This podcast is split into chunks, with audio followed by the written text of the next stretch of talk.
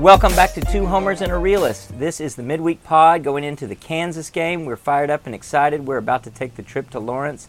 It's Thursday. We're going to leave on Friday and be up there partying for the last of the OU Kansas games. In fact, probably the last visit to Kansas for an OU team, maybe ever. I'm Steve. Lucas. Jay. And Connor. So this midweek pod, of course, is brought to you by Fluke Luke Fishing. That's feel-good fishing content and honest reviews of equipment and tackle. Go to his YouTube channel, check it out. He's got lots of great content for you to enjoy, and maybe some good tips. Maybe you'll catch a big bass with his help. That's Fluke Luke Fishing. Well, guys, we had a poll a couple of weeks ago that said who's our toughest remaining opponent and I think that's a real influx situation. The the poll results, and we agreed with them, was Kansas. I don't know if we'd agree with that today, although we are only a ten point favorite, nine and a half, whatever. Um, it does seem like it'll be a challenging game. The weather's going to probably be a factor. Uh, hopefully not, but you never know. Um, it looks like Oklahoma State's better. UCF gave us a lot of trouble last week. What do you guys think? How how difficult is this game going to be? I think it's going to be tough. Um, the rain looks like it may not start until after one o'clock. Uh, game starts at eleven, so you figure that's probably early third quarter. Hopefully, it the weather's been changing all week long, so hopefully it holds off till after the game, which is something we have to drive through on the way home. But um, Dillon Gabriel's Hawaiian. They get a little bit of rain in Hawaii, but yeah, it's also, lots of rain. It's warm. It's warm. It's a rain. warm, misting rain as they Then- go out to surf. Then he went to Orlando and played out there. a lot of rain there. rain there. Subterranean. Another warm rain. tropical. So I don't know how many games Dillon Gabriel's played in. I think 37 is the wind chill. I think it's going to be about a 10 mile an hour wind, um, and possibility of being wet. So it's gonna it's gonna be interesting to see how he handles throwing a cold, wet ball, yeah, it will be. and what Lebby does to alleviate some of our concerns with with the offense in general. Hopefully, we can run the ball, Well, that'll be about running the ball, won't it? and, yeah. but I still don't think we can. What do you I guys still think? this game's extremely worrisome. Um, I don't know that they're any worse than Oklahoma State. I, am still not that sold on OSU, but I think they're going to be hyped up for it. Lucas mentioned the weather's not going to be very good. Um, for some reason, I always feel like that helps the home team. Uh, we did struggle last week. Offensively, just didn't look that good. The defense, really outside of two or three plays, was was actually really good. I think, um, but they still had those plays that cost us points. And we gave up big plays to Kansas last year, if I remember right. So they Yeah. scored 42 points on us. We beat them 52-42. And their offense throws a whole lot at you. They So- they a lot of misdirection, a lot of mo- which misdirection gave us trouble against UCF. A lot of different running schemes too. Yeah. That'll be running into, pun intended, the strength of our defense, but in a in a situation with a wet ground, that can be tricky. If you've got a lot of misdirection, you know where you're cutting and where your direction's going to go much more than the defense. So missed tackles, which we had a lot of in the prior game, that could come back as a real trouble point here, where you can't get that team help after you miss a tackle. I I'm think it was more worried. 16. It was our worst worst Yeah. performance of the year Yeah. tackling wise. I'm a lot more worried offensively than I am defensively. I mean, I think our defense, for the majority of the snaps of the game, will be able to hold their own. But if you don't play complementary and the offense is, is stale, then I think it gets real troublesome quick. Yeah, I, I think there's some slight concern from my end as well. I mean, again, I think if, if we can go out there and, and put up points early, um, that crowd not being used to football in general, I don't think it's I don't think it's going to take much to take them out of the game. I'm I'm I'm interested to see the crowd. Honestly, I, I don't know. I know this is a it's a homecoming game for them. Um, which man, is a weird choice. yeah. That's rude. I'm not used to seeing it. Is it is It's a little disrespectful. Disrespectful. Um, They announced a sellout today, they announced a sellout and I was looking at tickets outside of you know the ticket companies, and I went to Kansas's website yesterday, and there were still hundreds of tickets available, maybe even a thousand, because there was about I want to say eight sections that still had tickets available from the university. So when Jay pointed out today that they tweeted that they had a sellout, I was really surprised. But you had a good theory on But that. But what they could have done is they could have sold. I think their their sponsor was SeatGeek, So they could have actually sold the tickets cheaper to SeatGeek as a whole for a quote unquote sellout, and then they're going SeatGeek's going through and selling those tickets for cheaper than they were face, face value from the university. And we just purchased our tickets. We got them for for all in, uh, uh, tag title and tax, sixty five dollars each. Pretty good seats in the uh, about the ten yard line on the sidelines. So uh, up, you know, quite a bit for fifty some rows. So there was a lot of availability at pretty good prices. I don't think this is going to be a very strong crowd. I'd be surprised if it's a very strong crowd, and even if it is, between a slow start for Kansas and weather, there's a lot of reasons for them to check out really soon. Last time we were there, um, the, the crowd was extremely weak, eh, but obviously everything changed and they started inviting everyone in for free as they looked like they might pull the upset, which they didn't due Almost to some did. Crazy dramatic heroics and other goofiness that went on. Still won by two scores in that game. One by two scores, but of course I criticized Lincoln at the time with Oh, those two was, scores yeah. because he really, I thought, um, pushed the envelope on risk in a way that was not very smart, putting us in a position where disaster could have been really, really bad, um, or right was was definitely possible just for a kind of uh, uh, cosmetic score right there at the end. So it was a close game last time. It was a fairly close game, a, a poorly played game in 2019 after the rain delay. The the crotch grab game in 17. re- What was that score? we killed we them. We killed killed them. them, We yeah. just destroyed them. So that wasn't an issue. That was a very cold game. And they haven't beaten us since the 90s. If it, we'll have a tweet that'll go out Saturday morning showing the history in this series. We've obviously dominated it. Um, they haven't beaten us in a long, long, long, long time, and so that's hopefully something that we can continue with this game here. Well, what other things are you guys hearing about this flu issue? Because that's sort of the the hidden or secret breaking news. Flu is is going through the team, or there's certain players that have been infected. We don't know if they're missing practice. Um, I guess the question would be, what do you do with players who appear to be sick with the flu? Do you isolate them and tell them here, just watch game film and skip practice, lest you infect your teammates? I know practice is important, but at some point that's kind of scary with the incubation period. You may be getting it right at the wrong time. I'm not sure that they do much of that other than they might break up the position groups Hmm. so that you're not down every linebacker you have Uh, for okay. like for team meeting or, or positional meetings or film breakdown. Um, Maybe they're masking up. Yeah. I'm sure they are. Yeah, I'm sure that'll do a lot for them too. Um, no, I don't know. It, it's it it shouldn't matter. Uh, it's kind of interesting to think who might be out. Um, I guess who would you worry about the most, and who would you worry about the least in terms of starters by position or maybe by individual player? Any thoughts on that? I think we're deepest at defensive line. So if we missed one or two defensive line guys, we, we- I think we have enough to plug other guys in, especially the young guys. Maybe PJ gets more time. Um, you know, a couple of the younger defensive linemen.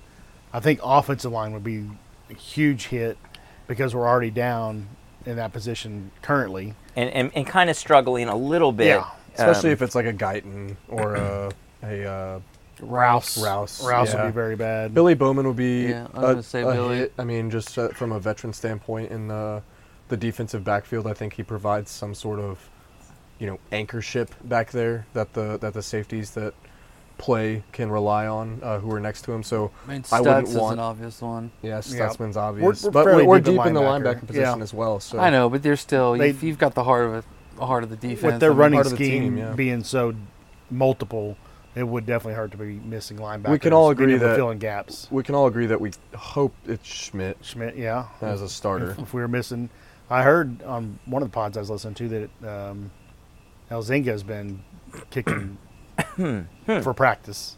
He's Yeah. been kicking field goals also. instead of That's just promising. punting. So We got us a new little uh, Austin Seibert type of Yeah. type of guy out there doing punts and uh, Oh, maybe Stogner's field sick, and we have to play a fourth wide receiver all game. Could be a blessing. Oh, it, it honestly could be a big blessing. No, no offense to Stogner, but we we just have been talking about it for a while.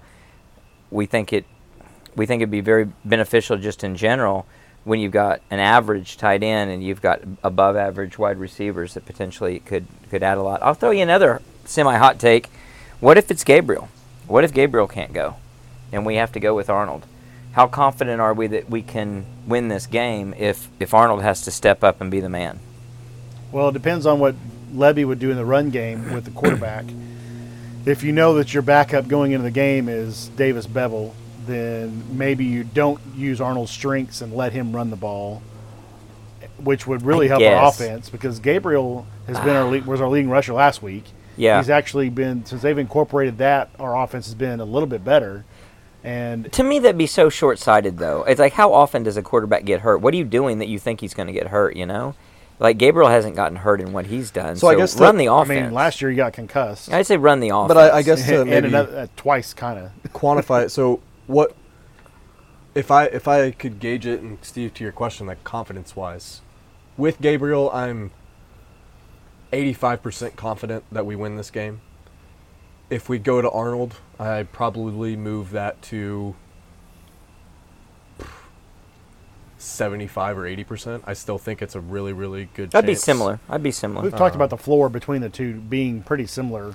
But now that may be different now. ceiling. Their their floors may be a little different now If you're not because Gabriel's Arnold. done well. Not just that, but Gabriel's done better and has more experience this year. Yeah. So I would say he's maybe elevated his floor almost certainly above where Arnold's is. But the catch up, it may be a one game catch up, and that floor is at the same level, and the ceiling obviously is higher with. And I look at this as the uh, the opponent as well, right? Like if this is the issue that we're having going into Bedlam, the percentages are different. Like if I'm 85% on Gabriel with Bedlam, I'm probably more like 65% with Arnold The- starting in Bedlam. the only thing I want Jay to weigh in on this too, but uh, before that, the only thing to think about there is what if we were on the other side of the ball? What do we hate to see? We hate to see the backup.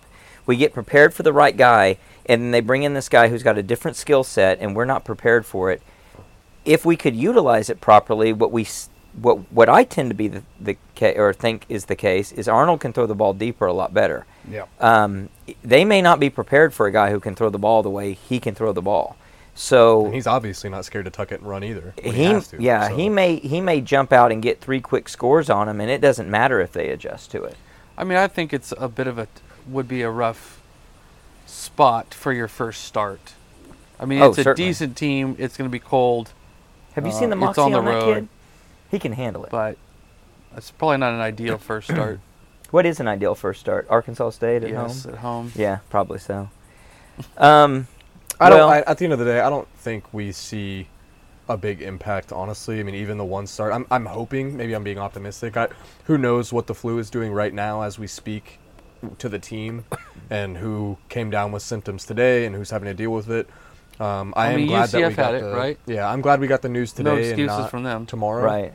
So So, a couple of questions, and we got a healthcare expert in Jay here, Oh, so he can help us out. I know just about Um, one percent of everything. So, um, it, that's an infinite percent more than Yeah. what we know. Um, two thoughts on it. One, do you think they got the flu shot? I haven't heard if, if the flu shot is supposedly effective of, of against this strain. And that's it's kind of funny that we always have to guess about the flu shot ver- versus getting all the variants and and cut out the the uncertainty. But if you either did or didn't get the flu shot team wide, would you strategically try to expose your team on, say, a Saturday or a, a Friday, thinking that with incubation it'll hit them midweek and then they'll be back up to speed and you'll get it through your cycle? Or do you try to keep yourself safe? What do you try to do there? Um, Well, I think you try to avoid the flu at all costs, no matter what. I don't think there's any good time to get the flu when you're talking about it being a competitive football team. I'm just assuming you're going to get it. If Assuming you're you're going gonna get it? Yeah. Is that is that a bad assumption? assuming maybe? it's going to be an issue within the team, which it seems know, like I've- it is right now. knock on wood, I couldn't tell you the last time I had the flu. Um, But you're a kind of a man of steel when it comes to your Sure. your, your bodily health. And yeah, I I think, think- you're right. I think yeah. you're you're certainly right. It's just an interesting concept of this the fear that you're going to get the flu anyway. Might as well. I if you guess could you'd- get it on your terms. I guess all I could say is is maybe you want to get it all at once, kind of out of the way. Yeah, yeah. I don't know. I think that's a a, a false. Uh, I, I'm I'm doing a little tongue in cheek on that, but it it's a it's an interesting little uh, thought process. Well, what other things do we think schematically we're going to do to um, prepare ourselves and position ourselves to be more competitive in this game offensively than what we were in the prior game? Is it just execution, or do we have to come up with some some really different concepts um, of what we're uh, lining out there on the field? I don't think Kansas is good enough for us to, to change doing what we do. We just need to do it better, And more consistent and agree. more. Um, I think we saw a glimpse of it in the last drive, right? Yeah. With what we've all been wanting to see from the running game. Um, I mentioned it after the game last week. I mentioned it pre-pod today in our video. Um, if that is the Gavin Sawchuk that we're going to be getting, where we see him running, getting yards after contact, Yeah, there um, were huge holes in that last drive, and Malzahn came out after the game and said that his guys were definitely wore Yeah. down on those last two drives. Yeah. and obviously our pace has a little bit to do do with that. Even though we've talked lots of times that we don't always love that pace, But they weren't the only holes we had all game. We had goals. They that yeah. We had we had goals. you we, weren't had- sitting we, in the correct seats to be able. we to had see holes the- they didn't the they didn't find. so the we gaps didn't have were there. we didn't have running lanes the first three quarters of the game. Not much, not from the. End I'll just die on this I hill that whoever we whoever we put back there, just give the guy Run. 20 carries. You Let know, him- let him just go. let him go. Just let him do what he's going to do, whether it's successful or not. Give somebody a chance to show themselves and get in the pace of the game. Get used to the hits. Get used to the weather. Get used to all of it, and just see what they can do. I think I think this game we see more outside running than we've seen the rest the previous seven games of the season. Um, I, I think our strength is running towards the receivers blocking, and we've got guy Sawchuk's fast enough to get out there. Uh, Walker to me is your running down the middle guy because he always falls for the extra yardage. Um, I don't think Major should be playing unless of, in case of injury, but I think this is the game we, we see more outside running. Do do you think that I didn't really have a chance to really look and break it down? Did we get more straightforward? I'm going to call it simple in our line blocking and have success as a result of that at the end of the game, or was it just that they were worn down? Um, I think when Savion Byrd went in there, it made an upgrade over Schaefer, and that in conjunction with the the line, the defensive line wearing out for UCF. We've got to get It the, made the difference. We've got to get the consistency with Byrd and with our inside offensive linemen. In my opinion, I mean, they're going to make or break a lot of the run plays that we have because Lucas, to your point, we haven't been running a lot of outside uh, schematics with our run game. I think if we're going to continue on the path that we're on, we've got to get better at the in the interior of that line, and because we saw we saw Byrd completely whiff on a block, which he got pulled for early in the game, and then he comes back in in those last couple drives and looks like a completely different offensive lineman. So I don't know if it's a you have to teach him a lesson early on to get his best out of him. I hope that's not the case because he's there's look at the guy. He there's no reason he should be bad. There's no Yeah. reason he should be missing the blocks that he's missing, especially against a UCF team who is one of the worst run defensive teams in the nation. So if you can get his best or close to his best uh, on that side, and then Caden Green continues to grow and develop like he needs to on the other side, um, I- we're, we're talking this to death. We've talked about it all season, but I mean, it, there's Yeah. no reason we shouldn't be where we need to be with the run game. I would say, slightly off topic, but you know, halfway through our season, or maybe a little more than halfway through the regular season, I'm I am absolutely shocked at our run game. I'm not gonna lie. Me too. I, I thought we were gonna come in, and that was gonna be the bread and butter. I, We I all thought did. we were gonna lean on Barnes we and all Sawchuk and the line, just be able to move people and have easy play action pass. I thought we were gonna run 300 yards a game. is is our lack of or our, the times we've seen success to to turn around on my question before do we just need to keep our pace up so that eventually the run game gets there by wearing teams down I, I don't like relying on that because by the fourth then, quarter it's because too then late. we're worn down too, though. Like with That's the pace, true. like we've talked about, True. like our, our offensive linemen get worn down early as well. So I don't know where that balance is at, and it's almost like, hey, the offensive linemen need to stay a little bit extra after practice for some conditioning because they're going to be doing the bulk of the the lifting on that side of the ball. Um, I would they're love- exerting they're exerting the most effort out of anybody. I would love So- to see the analytics on yards per carry, when we take our time, Mm-hmm. run a play, versus Figure it out. versus a hurry up and quick snap. Well, we we showed it last game because we were in that in between zone we talked about with And we had six minutes to go in the game or whatever, and we actually kind of huddled up a little bit, and then took our time and we're snapping the ball inside of ten seconds, and not doing the hurry up, and that's when we had our most success running the ball. Well, let's- think- Yeah, go ahead. Sorry. Think about when anytime you've done something. We played that way for Florida State too. Yeah. And think about anytime you've done something athletic or just when you're doing hard work. If you try to rush yourself from task to task, you will wear yourself out really quickly and you'll make mistakes. But if you just take a second to catch your breath, and I don't mean more than a second, you can really get yourself together and execute better. You know, I also wonder too. You know, when you line up and you give yourself that much time, it gives the center time to call out players and call out checks and call out um, your different to really see what's in front of you. And I wonder what it. I wonder what they're taught when it's that hurry up.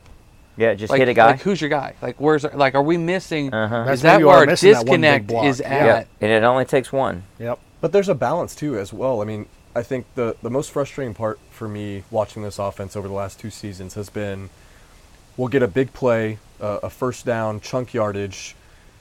We're running that tempo, running that tempo, get up to the line, and immediately run just a draw, and it gets stuffed for a no gain, a tackle for loss, or a one yard gain, and it completely just stops that momentum Put you on off first down. You're not winning first down, and that's something that Venables has preached. You've got to win on first and second down. Winning on first down is very, very key. When you're in a second and long and you're scrambling for yards every possession because you're getting stuffed at the line like we are, I think you can balance the tempo within a drive to say, hey, if we get a, a first down and we get six yards and we're in second and four, yeah, let's run this tempo. Let's get up to the line. We only have four yards. We have two plays to get four yards essentially. I like that a lot more than stopping momentum when draw plays aren't working or run plays aren't working on first and ten. Well, that makes me think of something that I was talking about with a friend today. So we've got kicking game woes. We know that. We can't rely on the field goal kick that you normally could expect. It, it seems we can't rely on that. Um, it's going to be even worse in a wet, cold environment on the road. That can't be any better. Kicking off an unfamiliar surface that's an artificial field, that's going to be different. Does that give you a reason to think about it from a game planning standpoint of, hey, let's go into this with the attitude that we're going to go for it on fourth a lot? And not just in the obvious positions. Like if you had the, the, the analytics, if you had the algorithms and you could tweak your field goal percentage down, and if you moved it down five or ten percentage points and say that the likelihood of making it's less, that would change the analytics to go for it a lot of times that it otherwise wouldn't. And if you know you're going for it, that could change your decision making of everything you do going into it. You can pass on first and second down. Third and seven is a totally different down. And if they don't know you're going to do that, they're not prepared for the fact that you're willing to and able to do that. At this point, anything over a 30 yard field goal, I'd go for it. Yeah, and I think at not a midfield in a tough or situation or a pooch punt, Yeah. which would be a great option call of line up and just have Gabriel look over and signal one is pooch punt, signal two is run the play. And if they lined up in a way that you think you can take advantage of it, you go for it on fourth and four. If not, kick the ball and make them do something. He can kick the ball deep enough; they're not going to have a play on it. With It's- no return guy. yeah, no return. It's going to be in good. So I, I would wish they'd look at it that way. It's so non-traditional. I don't know if they would, but at this point, you can't. I and I don't think you can rely on the kicking game any in any normal sense. So We did play a game like this last year, actually, thinking back to it. Uh, we went on the road at West Virginia in a very cold, very wet game that day as well. And looking at the stat line, um, offense played well. uh, uh, our, our run game did great. Yeah, Dillon Gabriel was 16 for 27 for Mm. 185. not great. Eric Gray carries the team with 25 carries for 211 yards. It was the defense that couldn't get a stop. Yeah, and I think that's a game. I think Mims dropped an obvious touchdown early in the game, um, in that game, but Well, they went on like a six-minute drive to ice the game. Yeah, and back- to beat back- us with a field goal. back too. to the kicking woes. I mean, that's we can look back. That's where the trouble started for Zach Schmidt. Is Venables throwing him out there to try to tie the game, and uh, kicks like a tries to kick like a 50 something yarder, I think, or a 40 something yarder in the cold, wet, windy uh, environment, and Schmidt misses it, and it essentially that's when Gave West them a Virginia short goes field. down. Gives it, yeah, Yeah. I guess the game was tied. We were trying to go ahead, and gives West Virginia the short field to go win it. So um, hopefully games like that can transfer over, but and and we can build on that experience. And Steve, to your point, hopefully the coaches are looking that at, at that and are learning from it as well. I would hope so.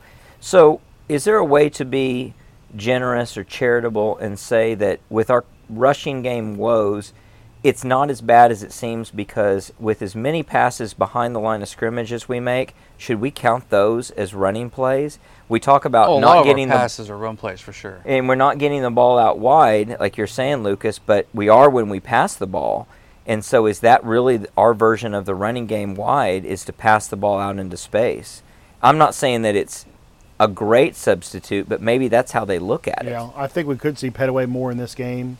We've talked about it since one of the couple of the early games when he did get quite a few passes caught early, and then The, we fir- went the four- first game of the season. four games without seeing him essentially. Yeah. But um, I, I think this is a week that you could use that as your running game on the little, um, you know, receiver in motion, him coming out of the slot. Every a lot of guys are gonna be focused on Stoops because he's the go-to third down guy. But say you don't have Stogner in there, you got four wide with, uh, let's say Farooq, Anderson, Stoops in the slot, and then you've got Pettaway running either next to Stoops Yeah. in that slot or on the other side in the slot, and you've got these three-yard passes that turn into eight-yard catches, you know, stuff Yeah. like that. That that that can move the chains. But I I have a, a key factor that I, that I hadn't thought about until we started this pod. How many road games this season have we seen our guys slip? yep We had was it Cincinnati was bad. Cincinnati's really Tul- bad. Tulsa seems like Tulsa there was, was some really slips. Both artificial t- uh, fields. both artificial sur- fields. surfaces. It seems like our equipment staff isn't before the game getting our guys the right cleats, or maybe they're just not running the correct way, which sounds silly, but you do have to run. You have to cut differently on turf, especially if it's going to be wet turf, than you do on your home grass field that you're, you know, Yep. used to practicing on that type of surface. So, is that a factor in this game that we really haven't thought about that could could be an issue if our equipment department doesn't step up like they need to? It just Yeah. seems like you'd be able to figure that out in, in Pregame. your pregame. Yeah. You'd think so. But and, and we didn't in obviously, if we're in the Everest Center, we're, we're on artificial turf. And I don't know if it's the same or a completely different turf, and if it, it it's definitely not wet. So those are those are very And legitimate Cincinnati and concerns. Tulsa weren't wet either. No, but they we weren't. still had problems. Slipped a like- lot. I just don't know if they had the wrong length of studs or or what the deal was. But we commented. I remember sitting in the end zone in Tulsa saying, "Why are guys slipping all the time?" Yep. And then we watched the game at home against Cincinnati, and we see guys slipping again. So I don't know. Hopefully that's going to be addressed and not a factor in this game. it it would be something that you you wonder there's only so much a human can look at and, and see even expert eyes like the coaches have and how much of when they're looking at game film do they even cut and show you oh yeah and by the way this guy slipped oh yeah and by the way this guy on the other side of the field slipped they don't necessarily see that so i see opportunities that they may not be recognizing what's going on um, in terms of equipment failure or problems that we might see that they don't see. Um, that that very well could be a case. You know, another thing thinking about game film and preparation. Now, obviously, when you're talking about Oklahoma, you're talking about someone that if you're in this conference, you've got to be devoting a lot of effort and resources to game film and, and preparation. I don't think anybody's going to the extent of Michigan on this deal, but they it, it would be it'd be interesting to know if Pettaway in particular is somebody who's sort of off the radar because we know about him, we've seen him, we're excited about him, but do they see they don't have a lot of film on him. They don't know. And so could he be a secret weapon that you introduce along with some other guys the US don't have a lot of preparation for those guys. You haven't seen a lot of like so you're out there and you're saying, well, we know about Stoops, we know about Gibson, we know about Anderson. For you, know, you better know about Anderson. You know, Mister two out of three is a touchdown. Um, what do they do? Uh, so, so I don't know. I, I'm wondering if um, if maybe that is a secret weapon that, that could be introduced that if we effectively use it, that at least for a few plays, it catches them off guard. Yeah, I, I hope so. I mean, I, I think that I definitely think that can play a role, right? I mean, there's there's only so much that these teams know. Well, I don't know. I think that it's it's something to consider that that you could have some guys that we know are really talented that we've only seen a little bit on the field and in really throwaway games where you're not spending a lot of time as a as a staff focusing on that in terms of preparation that you you can exploit some some talent that we've got that maybe people aren't, aren't picking up on. And I definitely think there's that. With Pettaway is a great example. You mentioned uh, Nic Anderson earlier as well, or and I think I still think there's a lot of quote unquote unknown about Nic Anderson with other teams as well. I mean, yeah, his touchdown to catch ratio is amazing, and everything else. We know he can go and make plays down the field. Um, I think we're just scratching the surface of what he's going to be. A guy, another guy we really haven't seen a lot of is Jayden Gibson. A- another guy who can stretch defenses out. Great Um, height. Great height. so all it takes is one one or two things or one or two plays drawn up for these guys that teams aren't used to to really bust something wide open. So I'm a I'm a Pettaway apologist and homer. I, I want to see him a lot. Um, I think this is a great opportunity to do that, especially in a game where you are going to have to deal with the elements. You're going to have to um, be taking care of a lot of different things, both offensively and defensively. I think he's just something that could maybe set a different pace than, than what not only we're used to, but definitely what Kansas and, and the opponent's going to be used to as well. So, switching gears, I don't have to ask Jay, although we'll get Jay's uh, weigh in on this because he's the expert. You know, Kansas, in terms of recruiting, they don't have a lot of depth. They don't have uh, the luxury of filling a lot of positions with talent. They've got to pick and choose where they focus their efforts. We should be able to find some areas to exploit and you look at the depth of their defense, I can't imagine there's a lot of depth and talent there. In terms of both, we can wear them down as well as we can just exploit a weak position if we know what we're looking for. I would like to see us be able to do that offensively and get some success at least at the end of the game, towards the end of the game as they get worn down, but maybe from the get go if we can identify some some weak areas position wise for them. Jay, where do they typically fall in recruiting, just generally speaking? I know you don't follow Kansas recruiting real directly. Um, they've been doing better under Leipold. He's, I, I think he's a really good coach. Potentially, maybe the lead guy for the Michigan State football job, um, which I think would be a huge loss for Kansas. Yeah. Um, they fall in that, you know, 40 to 60 range, 40 to 70 range. Um, very rarely is there a guy on their team that is somebody that we wanted. Um, not that that doesn't mean they can't be good football players. Sure. Sure. Uh, I think they're coached up real well. Kind of a blue blue collar team that always plays above what their rankings say. Chip on the shoulder for sure. And usually they're a team that has slightly older players. Just it takes for what it's worth, yeah. three or four years for them to get on the field, and then they stay their full length of time of availability. And that's an asset. You're right. That that's a good point. That's and what we'll face definitely against BYU, and what in the past we've faced against Oklahoma State. I don't know where Oklahoma State stands today, in that regard, with as decimated as they were by the transfer portal. It seems, but that that's a good point. That that older experience and maturity might really help in a way that will overcome some otherwise uh, talent deficiencies and other. yeah, the other past couple things. years, you know, they've actually had some dudes on the football team that you're like, man, this guy's plays for Kansas. Like, but right now, I don't think they have any of those guys outside of what would be their starting quarterback who's Yeah. hasn't played all season. Um, the running backs are pretty good. Um, They're there's just a well. They're there's a well nobody on team. defense that They're just well-coached wows team. you. Like we should be able to move them with our line. Uh, Do you think there's some distraction from a coach like Leipold when he's potentially a pretty big candidate for great jobs that he has at this point in the season? He's got to be thinking about some things um, that may distract him, or do you think he's professional enough that he sets that aside and focuses on what he needs to do? It's Um, probably human nature that you can't help but have it distract you a little bit. yeah. But I don't know how much he's really in talks. I don't know if he's having to fly out on a Tuesday after practice to go talk to somebody at Michigan State or whatever. But so I don't know how much you can really quantify that. I hope I hope he is. Yeah, I, hope he is agree. too. I think a lot of their success and I think a runs lot of through him. him. Yeah, I yeah. I think- think, a lot of what they do and and what they play for is because of the way that he's coached his team up. And if he's been slightly checked out, which I, I doubt he has been, but if there is that, I I wouldn't mind latching onto that as some sort of uh, potential advantage for sure. They've also had a bye week. Yeah, I was just going to mention that. Do you think that helps them a lot? Helps them a little? It didn't help us last week.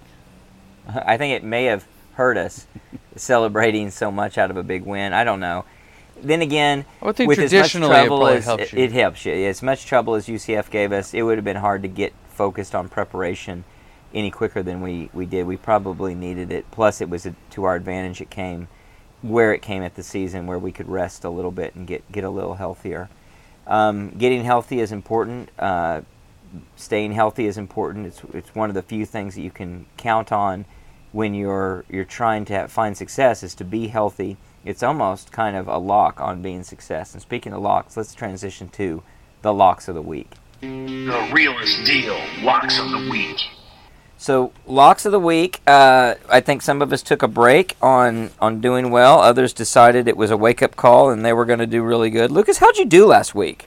Um, you were zero and three the week before. How'd you do 0. last week? I, I got him back. I You got- did? Yeah, I went three and zero. Uh, Damn. so that makes me 500 over the last two weeks. That's What does, that, what does that bring my that's how that percentage works. up to? Fifty-nine percent. You were tied with Conner, who's also won fifty-nine percent of his picks. I'll take that at this point. I would take it too because I'm at a lowly uh, forty-three percent, and our friend Jay is right there with us at forty-one percent. Uh, I was zero and three last week. Jay was zero and three. Conner was two and one.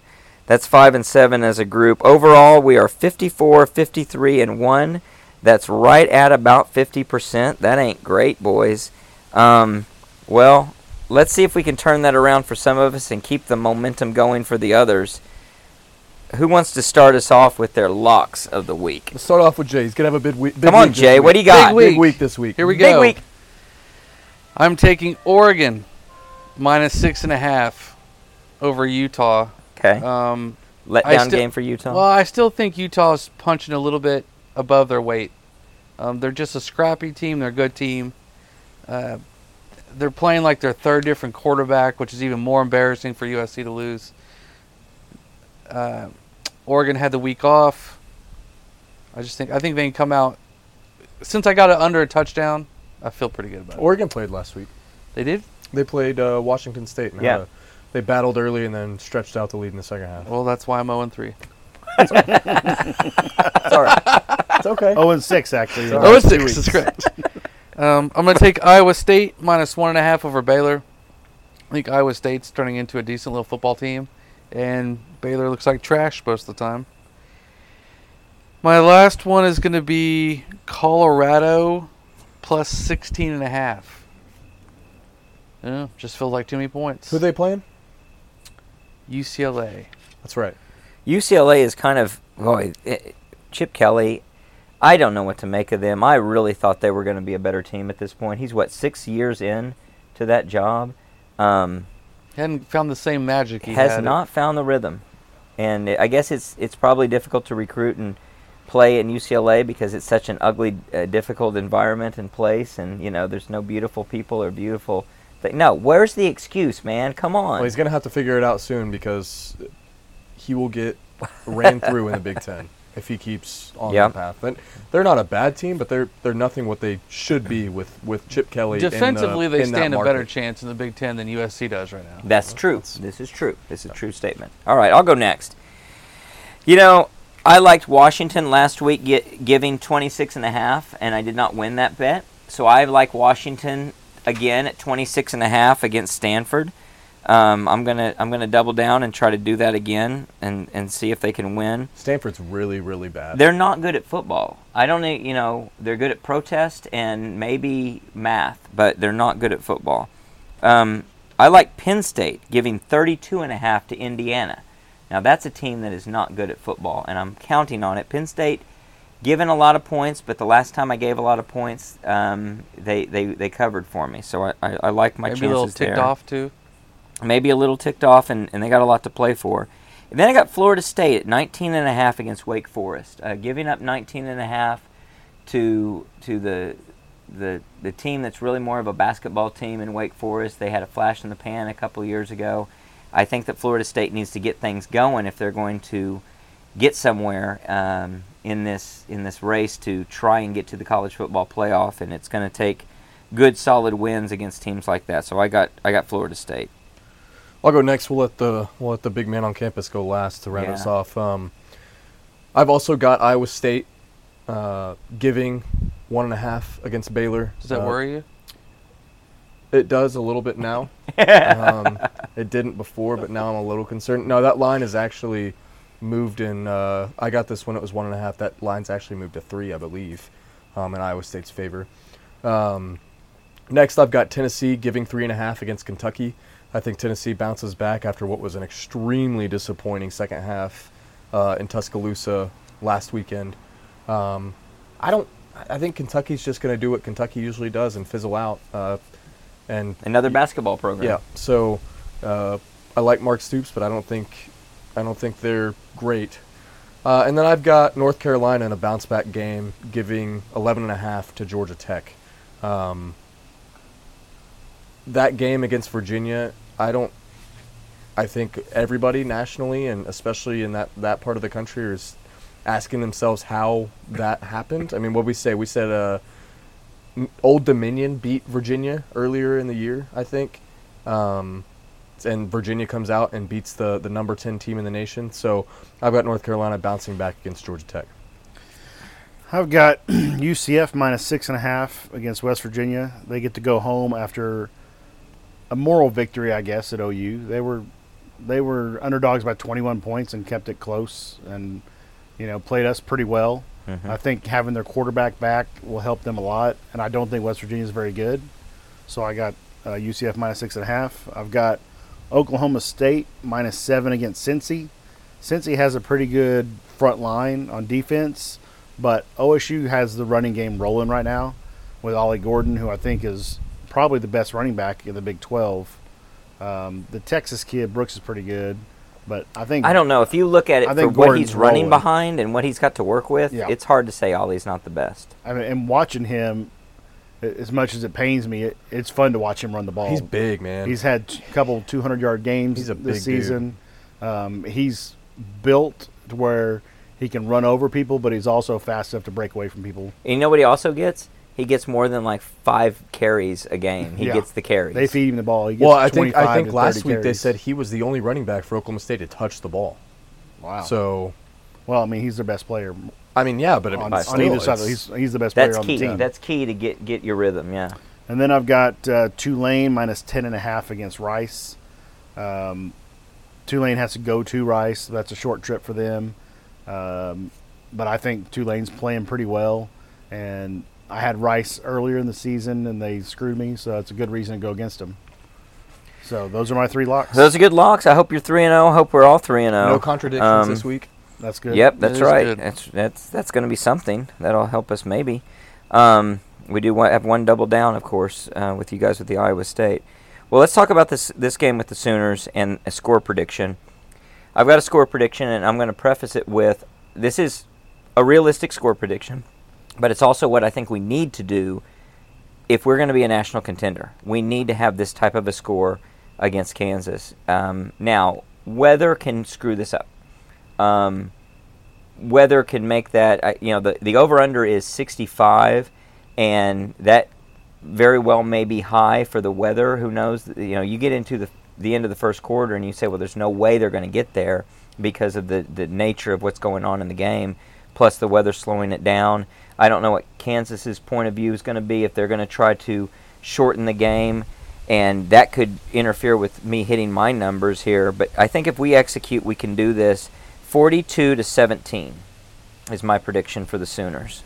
I've got 35 21, and um, a lot of it is I think Kansas will try to slow the game down with their run game being so multiple looks and they can do a lot of different things running the ball, which is to our strength because we do do a good job stopping the run. But uh, I think they throw so many things at you that they will pick up some yardage on the ground. I do too. And I've only got us scoring 35, partially because of the shorter, you know, less possession time for us, but also I'm still not sold on Jeff Lebby doing anything creative enough to score a lot of points against a decent team. I'll go 34-27. OU. I don't want to be Tight- sweating that out in the stands. Tight game. I think we'll be sweating this game out. Tight game. One touchdown.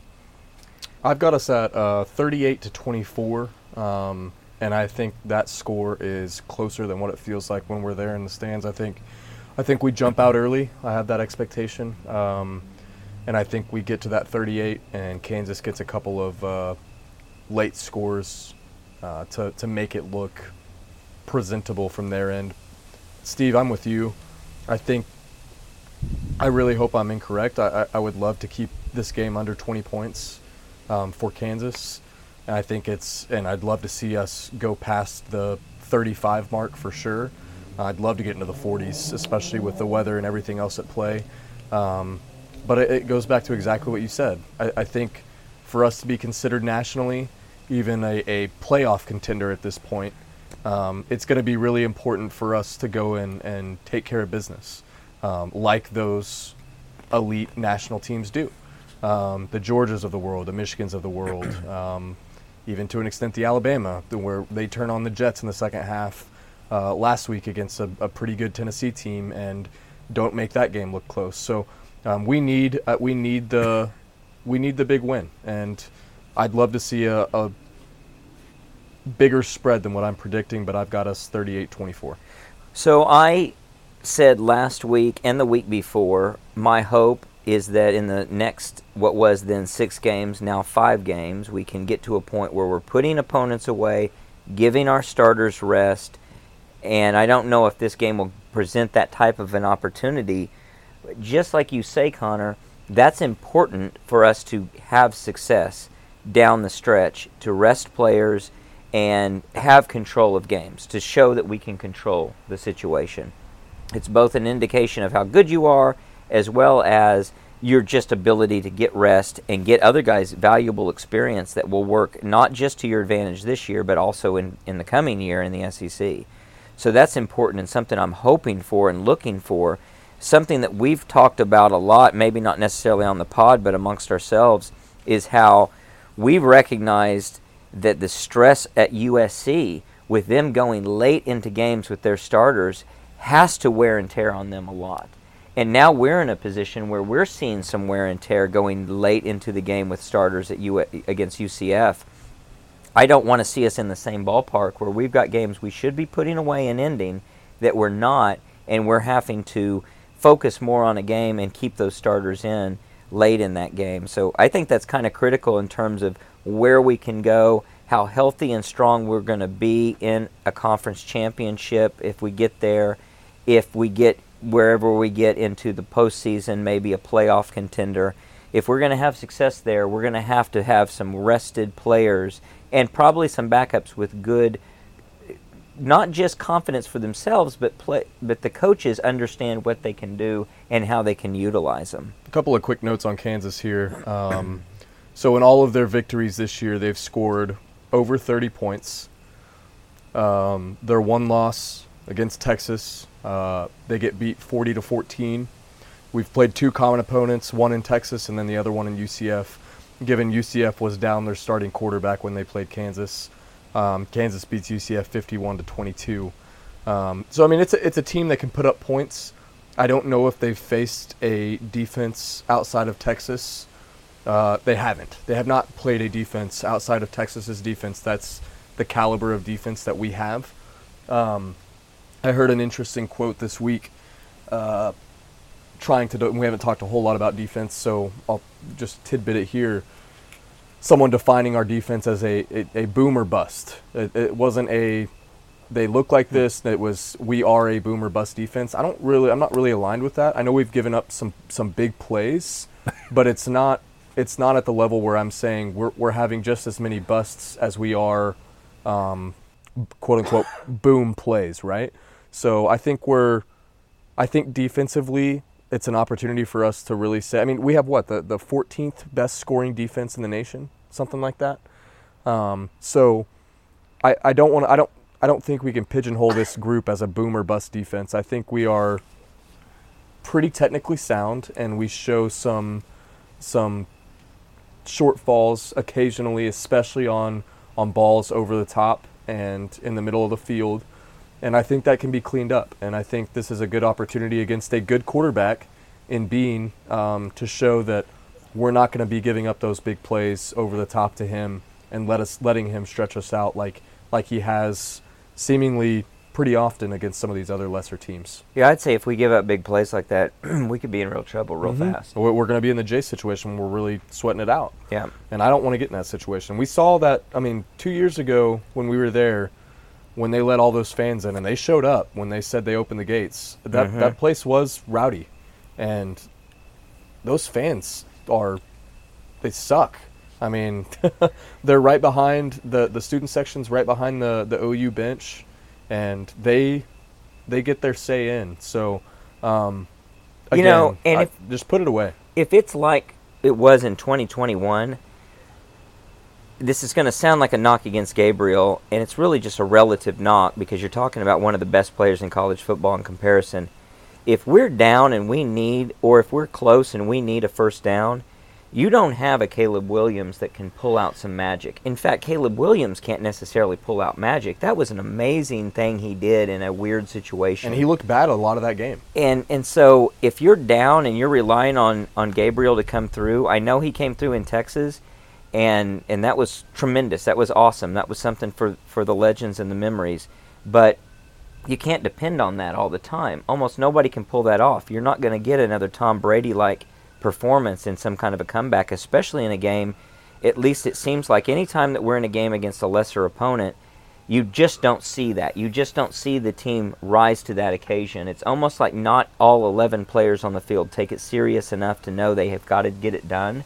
They wait and rely on someone else to get that done.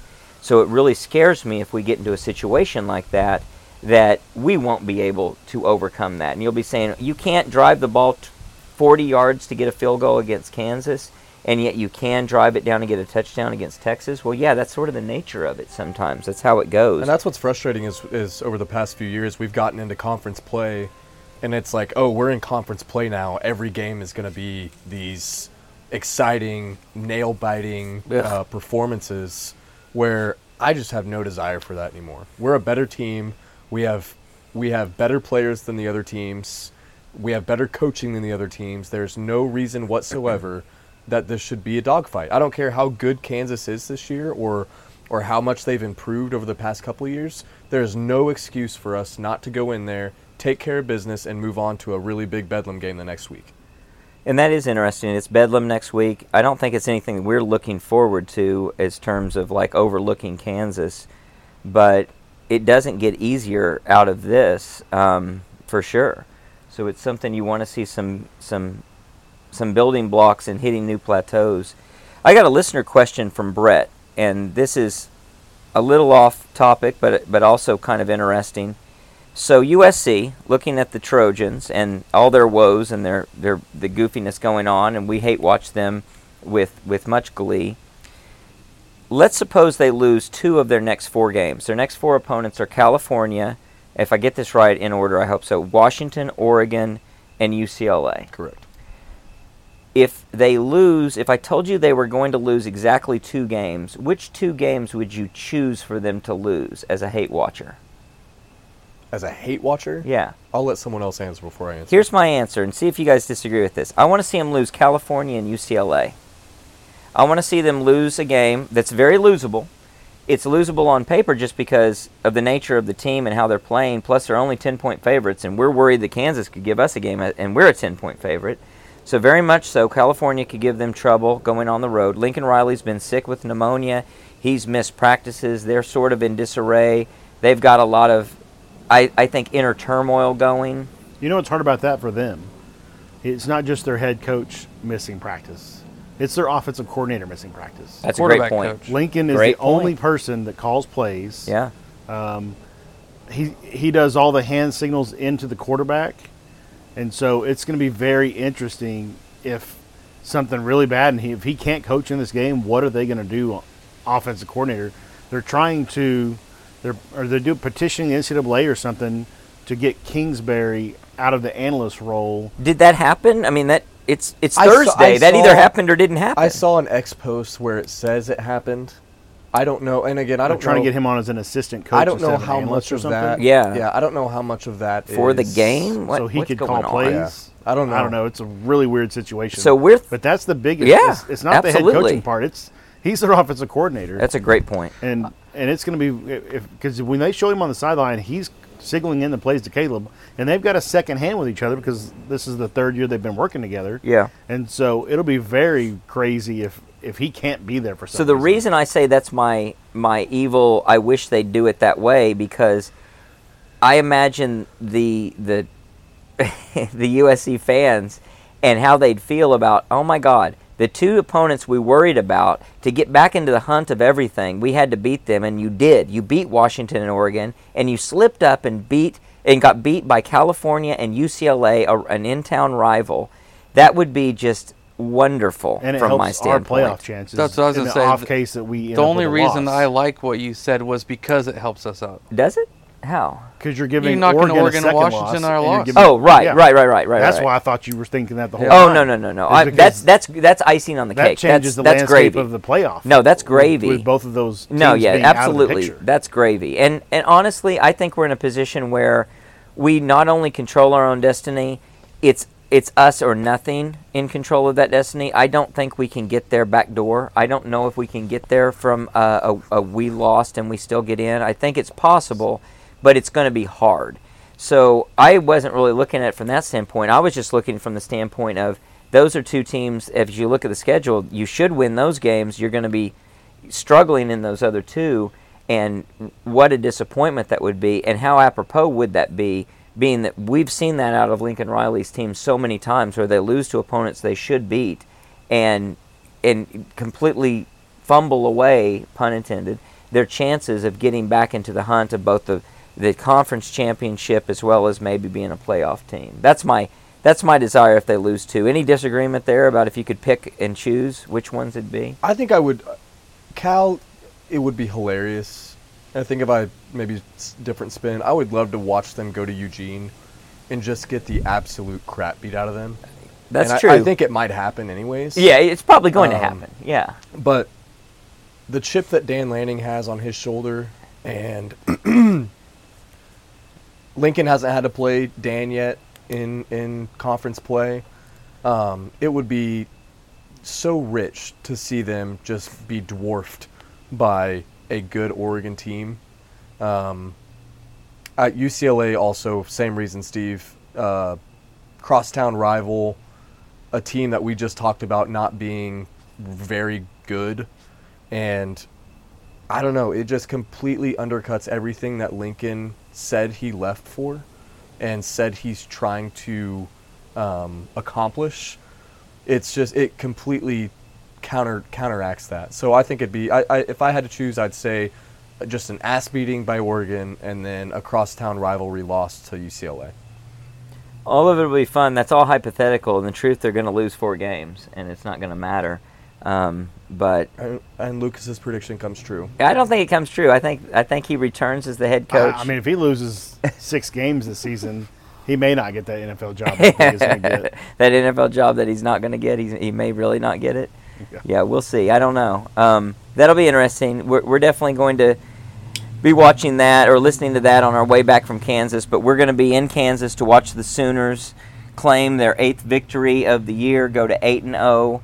Um, I'm excited about it. I, I think that I feel I feel fairly confident. It, it was so much so that I almost took that as a lock. Uh, but we'll see. I'm It's excited for some cold gear, baby. Yeah, we're gonna finally get to put on the cold gear and maybe some rain gear. Some football weather. I hope that I'm I'm shedding layers because I'm so excited that, that I'm I'm gi- giving off a lot of heat as as I'm celebrating the Sooner victory. We're gonna take some stuff before the game. It's gonna make you want to shed some layers. It's so. gonna it's gonna be pretty awesome. All right, anything else to add, guys? All right, well, uh, go to Fluke Luke Fishing at YouTube. Check him out. Um, really appreciate his sponsorship. Really appreciate the the content he puts out there on YouTube. He's going to be watching the Sooners. I know from afar. His brothers are going to be watching the Sooners in person. Um, he actually might be at the game. No, actually. no, I, I believe he is. Gonna he be is going to be at the game. He's we're gonna going be to there. we're going to watch the game with Fluke Luke. Fluke That's Luke pretty is cool. un- Fluke Luke is undefeated, just like the Sooners are. he is. That's what matters. He is. Well, until then, Boomer. Sooner. Sooner.